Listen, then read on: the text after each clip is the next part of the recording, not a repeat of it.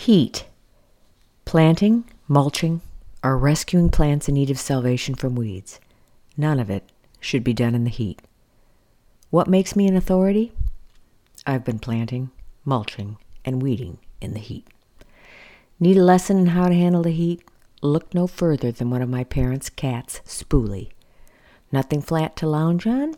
Become a multi level lounger. Notice his head is lower than his body, and maybe cooler. Heat does rise.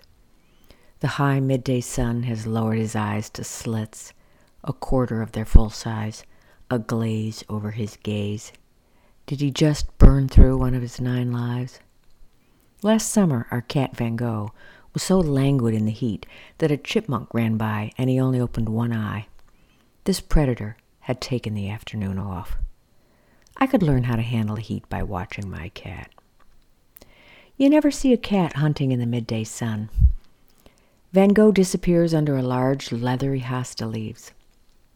My miniature goatweed plant becomes a pillow. He's flattened a fair number of plants this past summer with his 17 pounds. The garden is pocked with the imprint of his body.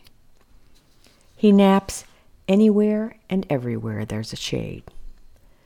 It's as if he's narcoleptic. He just drops to the ground and naps. If only I could relax and nap like that. I did pass out in the heat several times, but that's not narcolepsy, that's stupidity. When you find yourself disoriented with your nose in the dirt, that's not relaxing.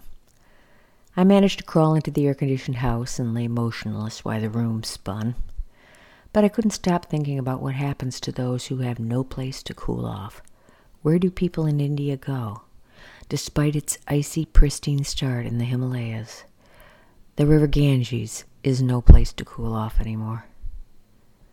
I too burned through one of my lives during the hottest summer on record. No more working in the heat. Next summer, I'll follow my cat deep into a shady hollow, stretch out, and forget everything. Humans would be so much better off if we stopped trying to train cats. They could train us.